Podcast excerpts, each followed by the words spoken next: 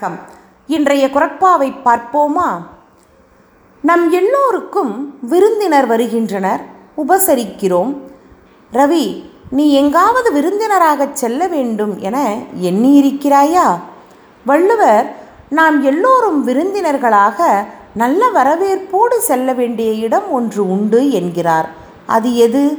அதுதான் ஸ்வர்க்கம் என்கிற தேவலோகம். அங்கு எப்படி செல்வது? யார் வரவேற்பார்கள்? மிகச் சுலபம்.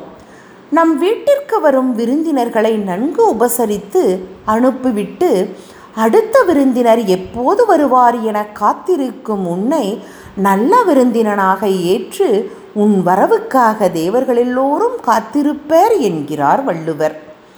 செல்விருந்து ஓம்பி வருவிருந்து பார்த்திருப்பான் நல்விருந்து வானத்தவர்க்கு.